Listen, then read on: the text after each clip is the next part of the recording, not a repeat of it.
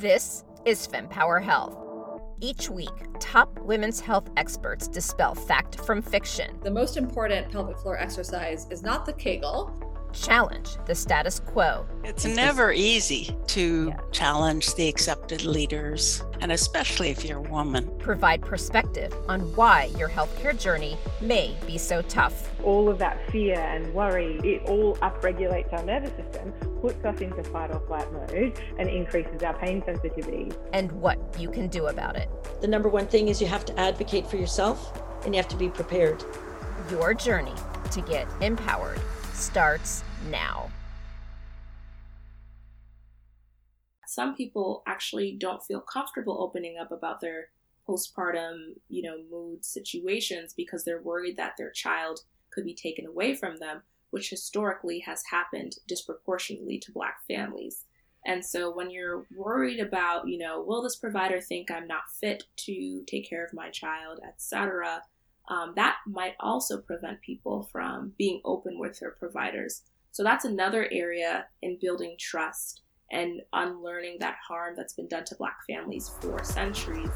We are all frustrated by the American healthcare system, and we are aware of healthcare disparities but it really became aware how bad the situation is during the pandemic.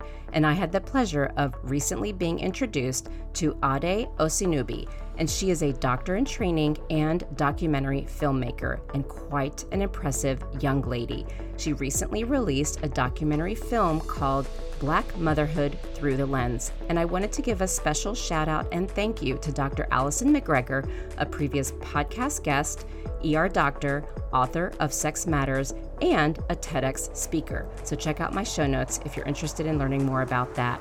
So now let's start hearing from Ade about her film and getting a better perspective of the healthcare disparities that exist in our country.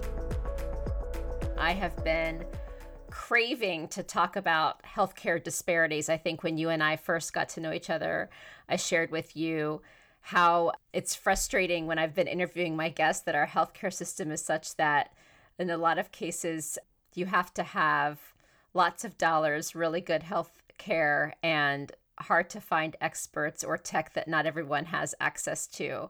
And it's been great to see more conversations coming about around the impact of healthcare disparities because at the end of the day, there are situations where it's big, hard healthcare problems to solve, like endometriosis, that impacts everyone. But then there are people who don't even have access to period products. And you just did this really great um, documentary. So, why don't we first start by you introducing yourself and telling us about the multiple talents that you have as a filmmaker and a doctor in training? This is just amazing. So, tell us about yourself, Ade. Thank you. Uh, so my name is Ade Osinubi.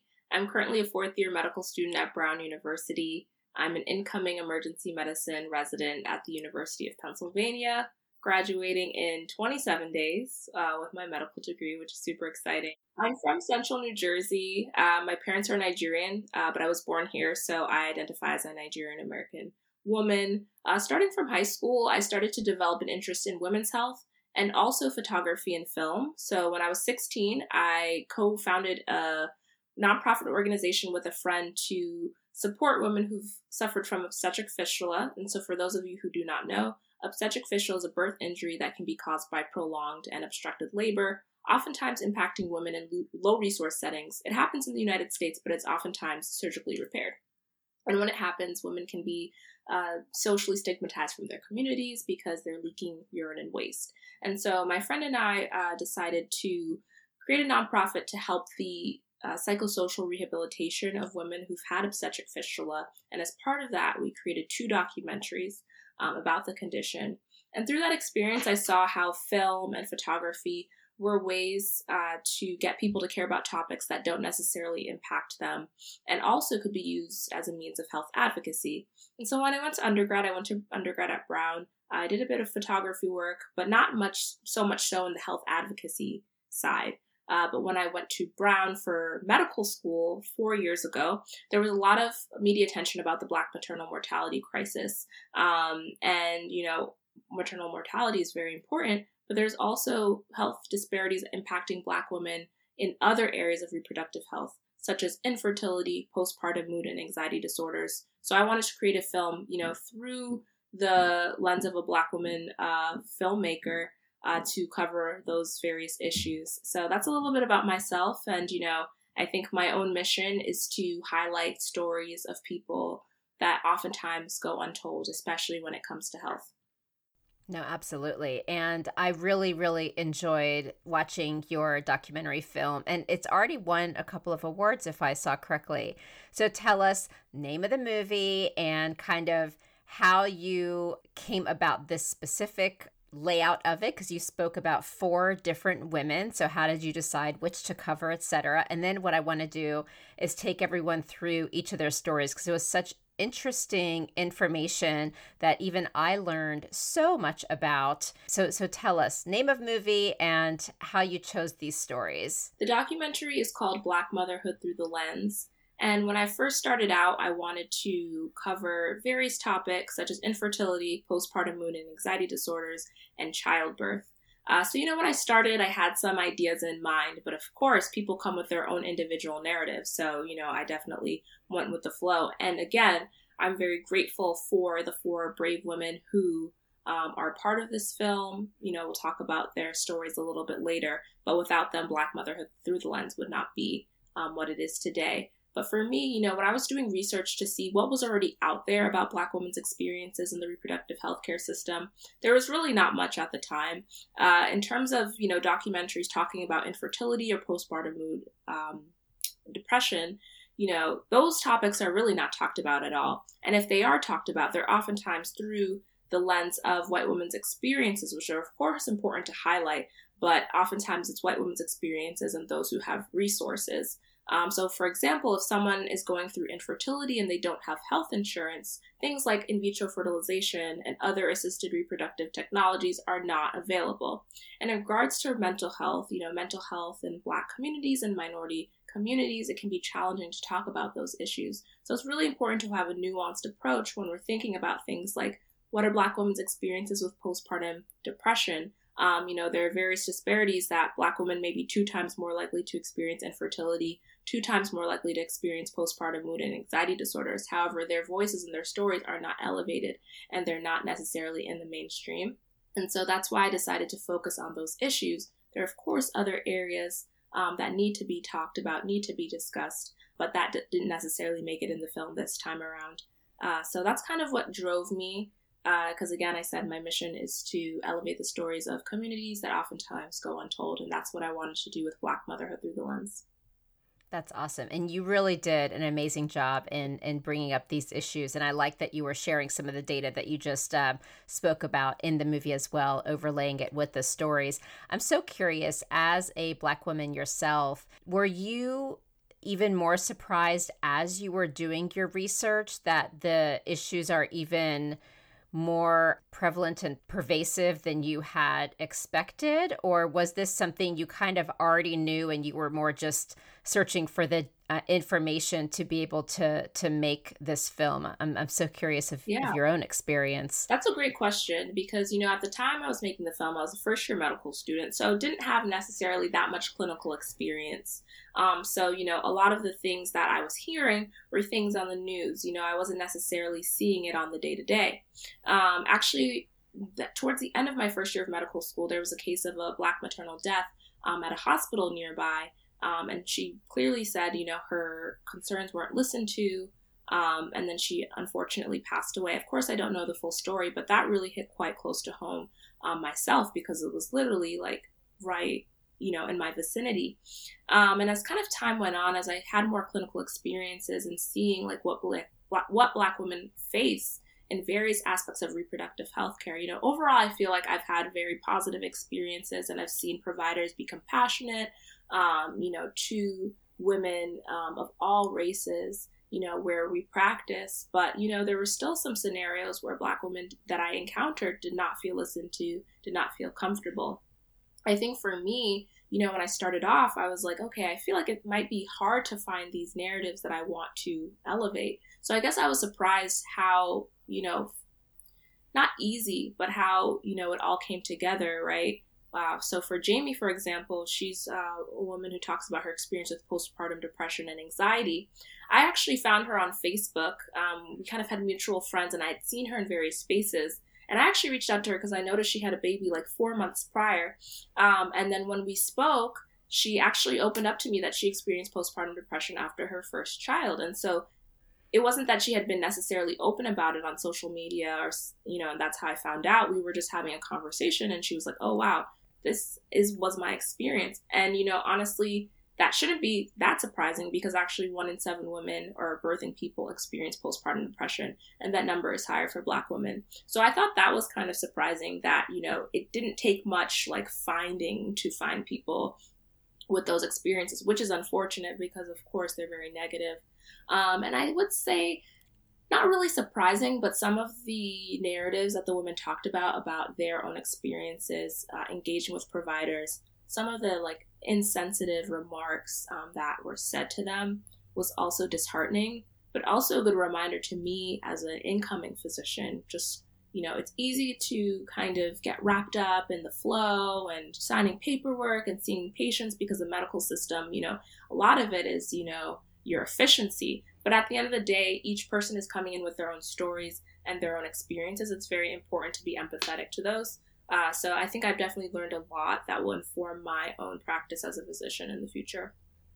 Oh, that's wonderful, and I'm I'm glad it was able to to teach you things as well. You know, when I, as I do this podcast, what I'm finding is I have people that reach out to me as healthcare professionals because I do talk to healthcare professionals about their patients and I also talk to women about their own experiences. Even even the healthcare professionals say it's so helpful to hear the stories of different lived experiences because it helps them have perspective. And it is sad that some of these issues still exist in our country. So, since you brought up Jamie, why don't we talk a little bit about her postpartum experience? So, what she was talking about is this overwhelming fear of her child having SIDS, and it controlled her thoughts for seven months, and she had had panic attacks.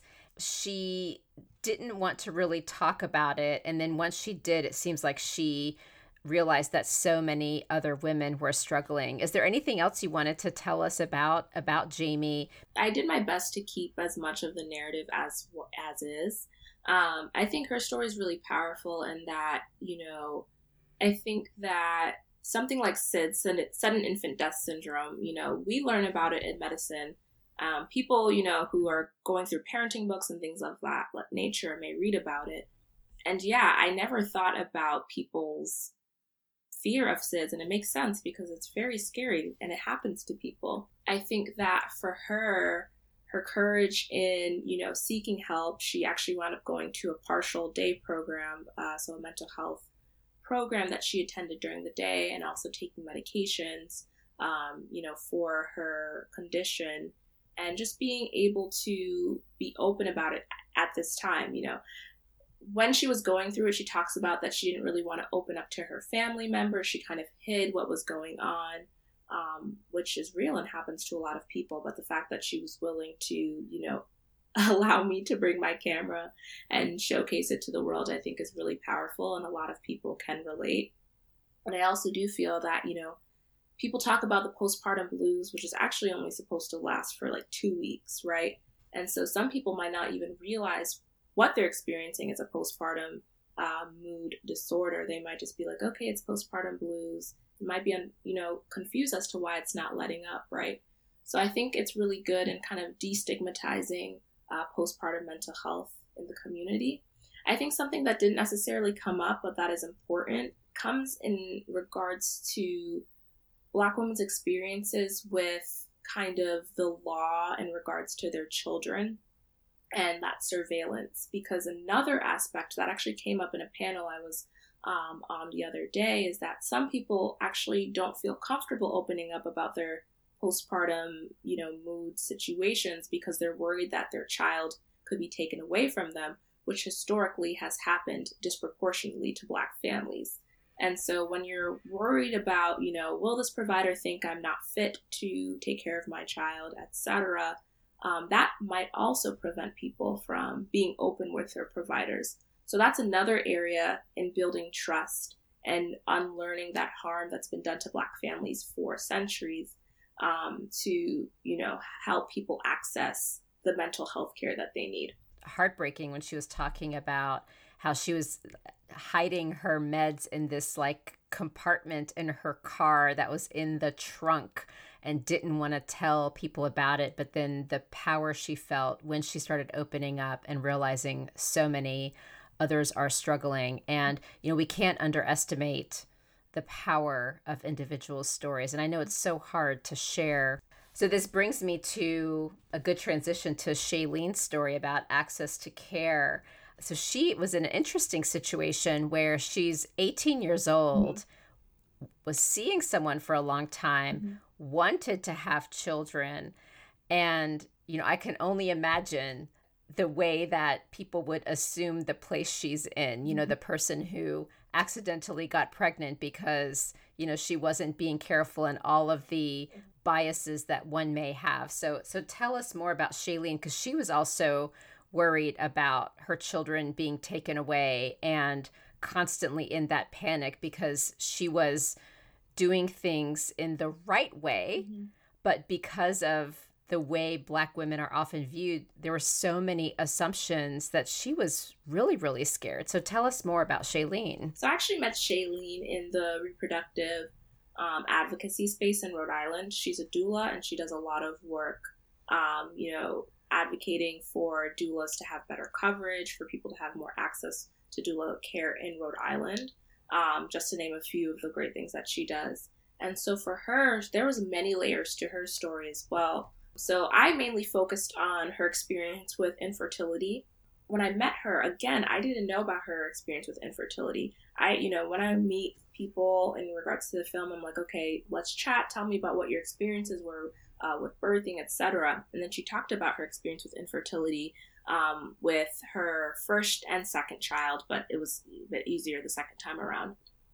And so for her, she didn't have health insurance, um, you know, when she was trying to get pregnant. So uh, IVF was out of the question. You know, the average cost of IVF can be, be between ten thousand to like fifteen thousand dollars. Even if people have insurance, it's not fully covered. Uh, so for her, that was simply not an option.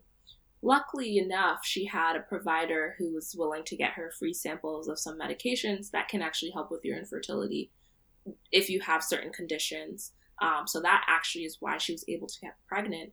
Um, but for her, I think it was interesting because, again, as you said, you know, there's this idea and assumption that, you know, uh, black women or other women of color are more likely to get pregnant at younger ages, etc. And so, let's say somebody wants to have a child um, at 18, which is a very reasonable time to have a child, you know, um, those biases really come in. And it really just can cause us to challenge like, what are our ideas as a society of who should be able to have a child and when should the person be able to have a child, right? And so I think that was interesting as well, and just kind of pushing past those um, assumptions about Black birthing people, I thought was really powerful. And then in terms of, you know, her experience after giving birth, right? There was all this work that she had to do to get pregnant. And then after having a baby, she experienced, you know, medical trauma from, you know, her experience with breastfeeding, being told that her breasts were way too big for her baby's jaw, and so that's why the baby wasn't latching on, which is not true. And then also just like again, she talks about that surveillance right from the medical system because black families are surveilled in multiple arenas and the medical system is not not part of that. And so I think that that was an interesting point again because it speaks to that historical trauma and that historical um, you know breaking up of black families that people can have at the back of their minds when they are having children. And so, again, so many different layers in that really short section. Um, but again, I think it is was really important to highlight her story. And again, super grateful for that. And also, lastly, like a lot of those experiences, uh, she says, helped influence her to become a doula. and to provide that care and that community work for different women in the Rhode Island community. So I think that's really powerful. Like, despite going through the, that negativity and going through that trauma, she was able to, um, you know, push forward and be provide those services to various families. FemPower Health is pleased to partner with the upcoming FemTech and Consumer Innovation Summit. The summit is the latest deep dive event, part of the Women's Health Innovation Series, looking to tackle this growing sector of women's health, having had continental success in driving innovation, investment, research, and partnerships in traditional women's healthcare by bringing together critical stakeholders. Join us in New York on June 7th and 8th as we channel this success into the consumer sector of women's health. Visit www.femtechconsumerinnovation.com to view the superstar speaker lineup and enter code FEMPOWER15 for 15% off your ticket. Hope to see you there. You know, in life, we we all run into challenges, and kudos to that doctor who found her the medication. Because I think she even said there were days when she had to choose between like a good dinner um, or medication and ramen noodle soup, mm-hmm. um, which, by the way, ramen noodle soup is amazing, but it is not something that um, you should have to say that's all I can have for dinner. So that that must have been so so challenging. But just imagine for that doctor to have been there to support her, and now she is turning around and helping the community. And I just think stories like that are so important to share because people may not realize the impact of that kind of a support and then what could have happened if she didn't have that support. So, actually, now I wanted to go into Shannon Benjamin's story about maternal mortality. So, this was an interesting one um, about how her mom put the fear of pregnancy in her because you know now we've talked about the 18 year old who chose to get pregnant mm-hmm. right and now we switched to a young woman whose mom was like you're not going to be that person mm-hmm. right so now we have in the community of the paranoia of that because of the implications of what this woman actually ended up dealing with and now we have shannon mm-hmm. who she's so funny she's like i am 34 years old i have my own home uh-huh. And gosh darn it like i can make a decision to have a child and i'm still freaking out about having a child because of my mother she was really funny so shannon i met her through a reproductive endocrinologist doctor here in Providence. They were actually friends. And so she was great. Her name's Dr. Lynae Brayboy. Um, so I was talking to her about my documentary and I was explaining to her, I was like, oh, I'm looking for someone who's pre- a black woman who's pregnant. Do you know of anyone? And she was like, oh, actually, my friend is like eight months pregnant. So I remember meeting Shannon at like a coffee shop, like down the road, and she was so pregnant. She was, you know, a couple weeks away. Um, but again, she agreed to let me follow her with her with my camera. And so for Shannon, her story was interesting because she actually gave birth early.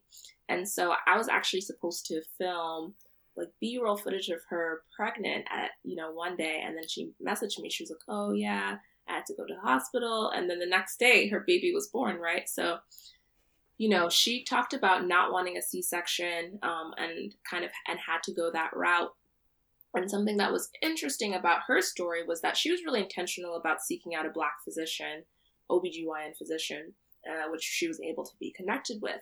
And then for her, when she actually gave birth, she had a very diverse patient care team. I think the majority of the people she says were black the resident, the OB, the nurse, um, which is very rare. And so she said that that actually physically calmed her which resulted in her blood pressure actually decreasing in the operating room, which I thought was a really powerful story. And so, luckily, for the most part, you know, she had a positive birthing experience. She did have some issues like postpartum, like health wise, uh, that luckily, you know, weren't long term.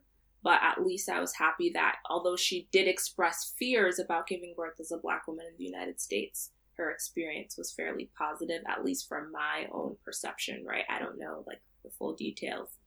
And so for her, I thought that, you know, there is hope because, you know, when we talk a lot about maternal mortality, it oftentimes feels very hopeless, right? Like, what can we do? Even though there's many things that we can do. But actually, just seeing like how something small but is actually large. Representation, for example, can really impact someone's experience is one thing. And she did feel that like the nurses who attended to her were very nice, etc. And so at least we kind of could see that it doesn't necessarily take huge policy, doesn't take huge legislation, etc. Like things that can be accomplished on the day to day can at least help the situation and help someone's experience, for example. And so I was happy that it wasn't another like really devastating and sad story which unfortunately happens. I actually recently watched a documentary called Aftershock, which won at Sundance Film Festival. It'll, I think it'll be coming out soon. Um, and that one is about the aftershock of after like two black maternal deaths and uh, what their partners had to, you know, go through, what they're going through, what the families had to go through, and kind of the advocacy work with that, which also like led to a lot of hope as well yeah, Shannon's story is was great. Um, it was a pleasure getting to know her, and it's it's wild because her her baby is now like I don't even know how old she's now. Like she's gonna be probably like three, two to three years old next year. Do you still keep in touch with the people that were in the movie? Yeah. Aww. her baby. We finished filming in like September 2019 and then the okay. pandemic happened. So she sent me some pictures recently and I'm hoping I get to see the majority of them before I graduate. I hope I will see them, if not virtually, but like in person, um, to see how everyone's doing. So, oh, that is so so so cool. I've been hearing so much in the press on different topics, even if it's not healthcare related, about representation. I keep hearing, I saw someone like me. Mm-hmm so now we're kind of reversing. So I know you did the movie in order of like trying to have a kid all the way to to having the child. So we're going to go now back to the beginning and talk about Ijeoma Kola had an early miscarriage then had to explore IVFs. I met Ijeoma. She is a professor. She's a PhD and she also is a social media entrepreneur. And so I met her I don't even know how many years now, but I actually took her photographs um, for her blog, actually.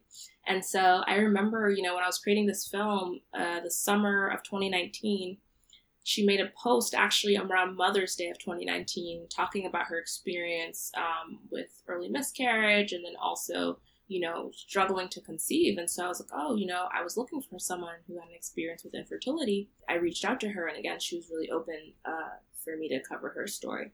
So her story, I think it's great because it talks about miscarriage and it's actually quite common for women or birthing people to have miscarriages and even although it's an early miscarriage or it could have been a chemical pregnancy right it's still very painful right and i think that as a society we like although like it's a it's a normal occurrence i think that we don't fully understand like the impact that a miscarriage can have on someone for some people, it might just be like, okay, we're to keep it moving. Other people, it can just be really devastating, which makes a lot of sense. And so for me, I think like learning about that um, and seeing that firsthand was enlightening uh, as well. And then for her, she talks about her negative experiences at a reproductive endocrinologist's office and some insensitive like comments that were made um, that you know she says was one of the worst medical encounters of her entire life. And so for her, she actually didn't wind up going down the IVF route or medication route. She was able to wind up getting pregnant without those options. But I think that an important part of that, again, is the message to providers like, watch what you say. You know, although this might be your day to day, like telling people that they need IVF or they need XYZ, it's really, it can be like someone's worst day of their life, right? or it can just be very like a very profound moment for them. So I think just being in tune with that. And then another thing that I thought was um, really powerful was her discussion about how Black women are oftentimes portrayed as hypersexual. They're able to get pregnant very easily, that they have multiple kids. Um, because historically, that has been, you know, the societal view of Black women. However, again, with a statistic I mentioned earlier, black women black women may be two times more likely to experience infertility. And so again, if so, someone like a black woman is experiencing infertility, but they're used to seeing these societal portrayals of black women, they might be like, well, what's wrong with me? Like, why am I going through this? This is abnormal, right? But a lot of people experience infertility, and Black women may be more likely to experience it for various reasons. So I think, you know, unearthing that stereotype is really important because it also impacts care, right? Because these uh, societal views can be a part of medical teachings as well. Um, and so physicians might also feel that way, right? Although the science might say otherwise. And that might impact, oh, you know, offering a Black woman assisted reproductive technologies after she's had trouble having conceiving for a year, which is oftentimes the medical uh, definition of IVF. It's six months if you're over a certain age. Um, but if you're in your head like, oh, like black women get pregnant easily, like they shouldn't have a problem, that could possibly delay, you know, delay the treatment that they need. And so I thought that was um, really important. And I, it did had, end on a happy note. She has a beautiful son who's so cute. and so I'm really glad like it worked out. But again, I'm really grateful for her vulnerability. And it's interesting as well because she is highly educated, right? Like she's a PhD. And it just goes to show that it doesn't really matter your education level. It doesn't absolve you from experiencing, you know, these negative things in the medical system. Of course, if you're not as educated, doesn't mean you should be. So tell me about did you purposely want to be able to make the point without having to be so overly dramatic with like the most challenging and the most scary story? Mm-hmm. That's a good question. It wasn't something I really thought about. I just formed those connections and it just really happened naturally, right? So again, I said I like I think when I was thinking about um, the stories, like I actually wanted to have someone who was actively going through the IVF process to kind of get that point across. But I found people, or you know, was connected with people who didn't necessarily have that exact experience, but I just think it is what created Black motherhood through the lens. And so, again, I, you know, I'm a Christian and I believe in like divine connections and all of that. And so I feel like we were all divinely connected for the film because uh, it really fell into place quite naturally. So, Ade, you had mentioned earlier how you study at Brown University, and we know that the data for uh, maternal mortality is still significantly high, and you may not have as much seen these issues firsthand, but maybe you can talk to us a little bit more about why you think this exists and what we can do differently to make this experience so much better for Black women. I would say I have seen you know, enough, right, to be like, okay, this is a thing that I already knew, right? There was a black maternal death that was really unfortunate that happened quite Got close it. to home. And, you know, there were various, you know, scenarios that I witnessed. But again, I'm not necessarily, you know, I did one year of clinical rotations, right? Four weeks in OBGYN, right? Which is where you're going to see the majority of like maternal health and reproductive health, right? So I did see a couple of things, but you know, I'm sure if I spent more time, like things would come up. So we are constantly having these conversations, and the majority of people are constantly doing work to try and improve themselves and remove their biases, right? But these things are still happening. So I would say, like, it's not a utopia for sure, but it's definitely a lot better than, you know, other places can be. So I would say for me, it's just, you know, lack of exposure and lack of experience. Um, so I wouldn't use like my experiences to be like, okay, like things are getting better.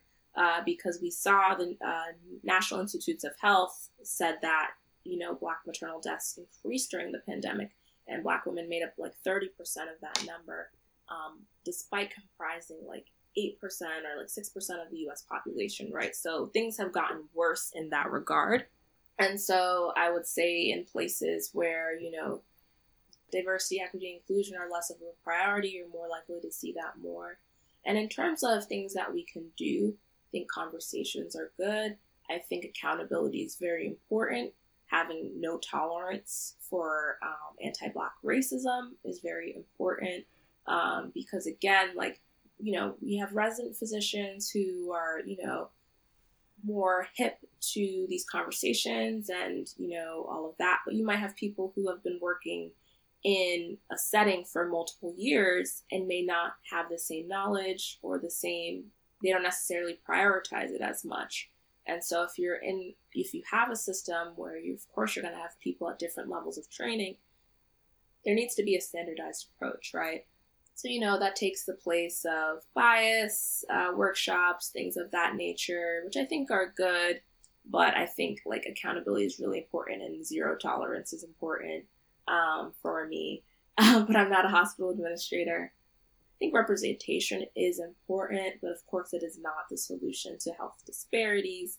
Um, so I think, yes, it's great to have more Black doctors, but at the end of the day, you know, we as Black doctors are still being educated in a system that perpetuates these disparities. So it doesn't necessarily mean that every single Black doctor is going to be able to, you know, perpetuate ideals of equity and inclusion, right? So, like, being careful about thinking about representation. And then also on the legislation, legislative end, um, you know, Biden has the Build Back Better Act uh, with the Momnibus bill, um, which some of the things that they're doing, which is exciting, is they're expanding Medicaid coverage uh, one year or proposing to expand Medicaid coverage one year postpartum, which I think will be really important so that, you know, women can get uh, like health coverage um, one year after, and that can help with mental health care, etc. And then increasing uh, doula coverage so that more people have access to doulas because I think doulas are great and we can work hand in hand with doulas um, in the medical system. So those are just some of the things. Um, but at the end of the day, it is it is a facet of the system of the United States, um, and so definitely is going to take a lot of work. But things are being done, which is great. Um, there are a lot of good people out there. That is awesome. You know, it's it's funny because I recently did an interview on menstrual health inequities and you know, in the discussions there, we were talking about how why does it matter to everyone, and even with some of the things that that you were saying about, you know, acknowledging like you work at Brown University, which is more liberal, open minded. So, what you're going to see and experience may be different than somewhere in a much more rural area um, and the experiences one might have there. At the end of the day, even in that episode, we spoke about how it impacts us all. And I think how you shared that just because you're in this corner of the world or of the United States where it may not seem there, whether it's a different part of the US or a different neighborhood in the town that you're living in, it exists. And at the end of the day, it impacts us all. And I think going back to Shailene's story, I mean, look at how her life turned around because someone supported her desire at the age of 18 to have a child. And now she is giving back. And I think it's so important that we all matter. And whether it's conscious or unconscious bias, um, we all need to do better. And it's so great to see that you are taking both your medical training plus your mm-hmm. talent as a filmmaker. Um, tell us how we can find your movie. That's a good question. So, Black Motherhood Through the Lens is not currently publicly available.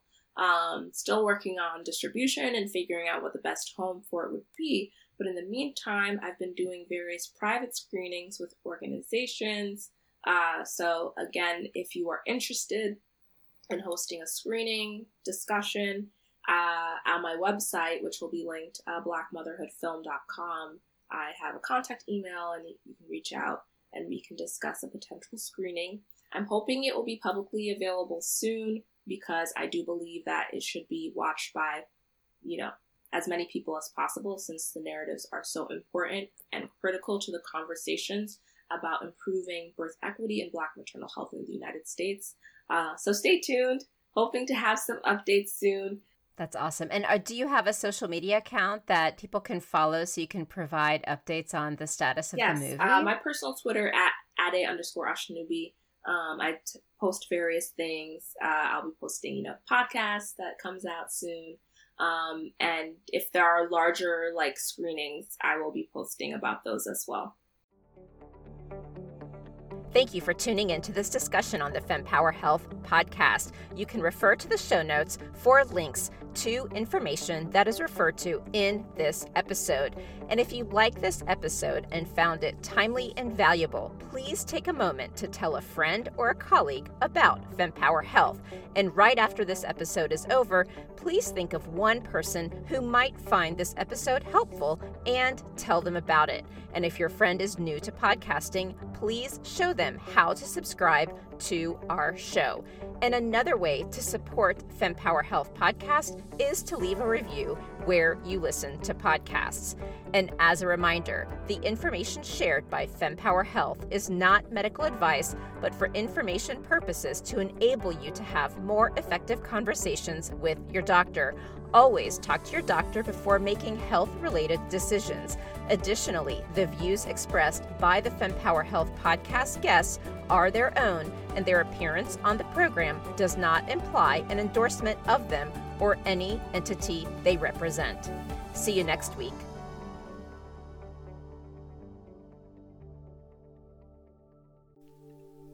And that wraps up another empowering session here at the FemPower Health Podcast. Now, before you dash off, I've got a quick, exciting invitation for you. Please join our vibrant community by subscribing to our weekly newsletter because it's really your frontline update on groundbreaking women's health research, the latest health enhancing products, fun quizzes to boost your health IQ, and unique discoveries that you won't want to miss. All of this delivered straight to your inbox, cutting through the noise of social media algorithms.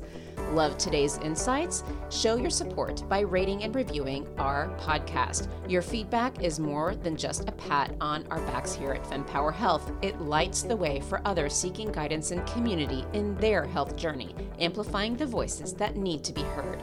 And for a deeper dive into today's topics, check out the show notes and explore our website at fempower-health.com. Our site is a treasure trove of knowledge, neatly categorized by topics of interest and life stages ensuring you find exactly what you need to empower your health journey. And your voice matters to us deeply. Whether you have a question, a story to share, or feedback on our episodes, reach out directly at info at fempower-health.com, drop us a message on social media, or hit reply on any newsletter. Your insights inspire our conversations. And a quick note the knowledge we share is here to embolden you in discussions with your healthcare provider. It's not medical advice. Always consult with your doctor for health decisions. And remember, the diverse perspectives of our guests reflect their individual journeys, and it's not an endorsement by FemPower Health. Here's to empowering your health journey one episode at a time, and I'll see you on the next FemPower Health podcast episode.